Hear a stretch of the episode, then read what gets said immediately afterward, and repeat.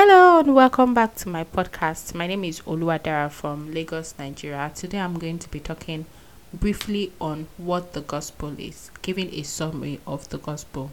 One particular scripture comes into mind.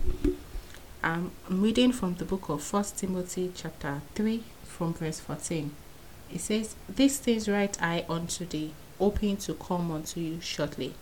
But if I tarry long, that thou mayest know how thou ought to behave thyself in the house of God, which is the church of the living God, the pillar and ground of the truth. And without controversy, great is the mystery of godliness. God was manifest in the flesh, justified in the spirit, seen of angels, preached unto the Gentiles, believed on in the world, and received up into glory.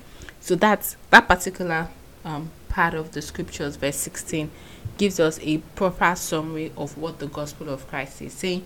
God was manifested in the flesh, God came in flesh.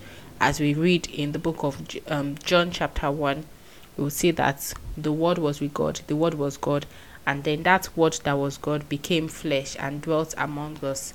Um, history, of course, clearly lets us know that there was a particular person that was called Jesus Christ that lived on the earth we now understand that that word that jesus christ is actually god that came to live on the earth as human in human form and then he says that god was justified in the spirit he was seen of angels he was preached unto the gentiles it was believed on in the word and he was received up unto into glory we understand that when you just read it, you're like, ah, well, great is mystery of godliness. Yeah, yeah, yeah, yeah, yeah.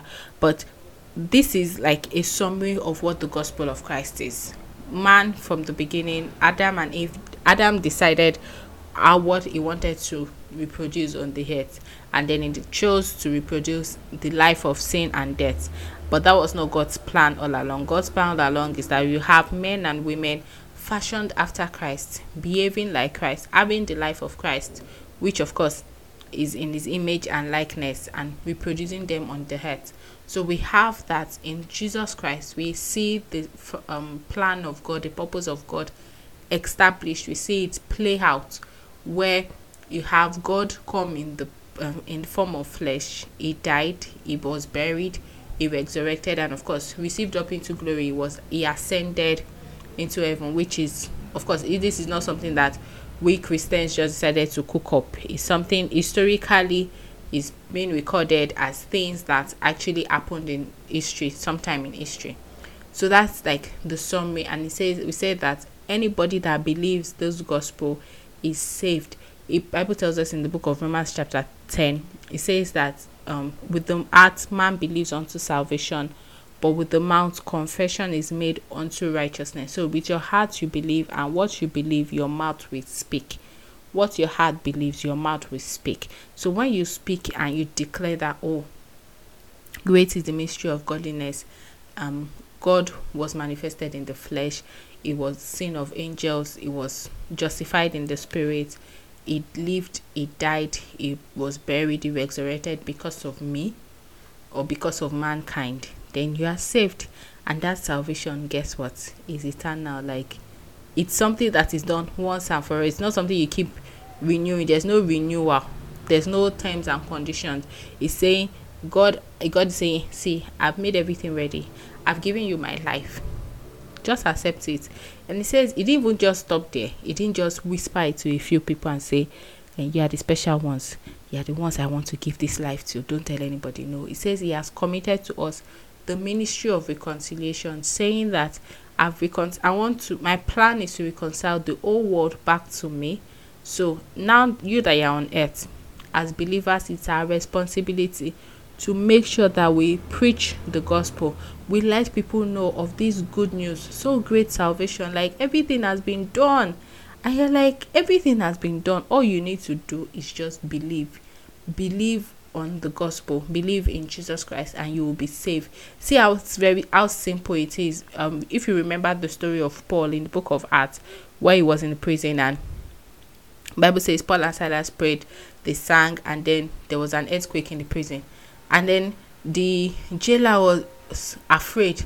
And then they're like, I know, don't be afraid. We're still here. We're not trying to escape and things like that. And he just asked them, what was I what was what must I do to be saved?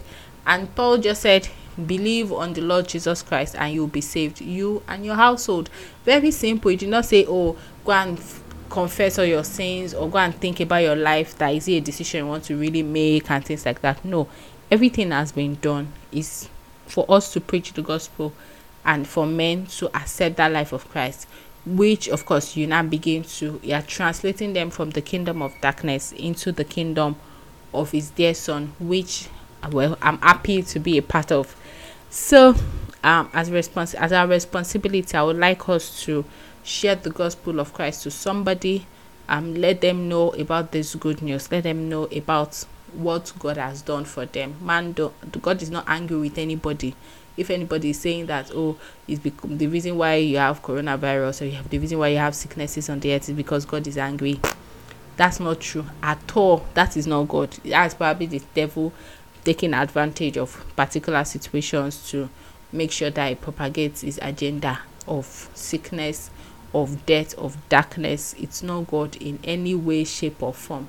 God is not angry with any man because everything that could have made him angry Jesus Christ had paid for it. It's not something that oh he will pay and then sometime later in the future you will need to pay again. You did it over two thousand years ago.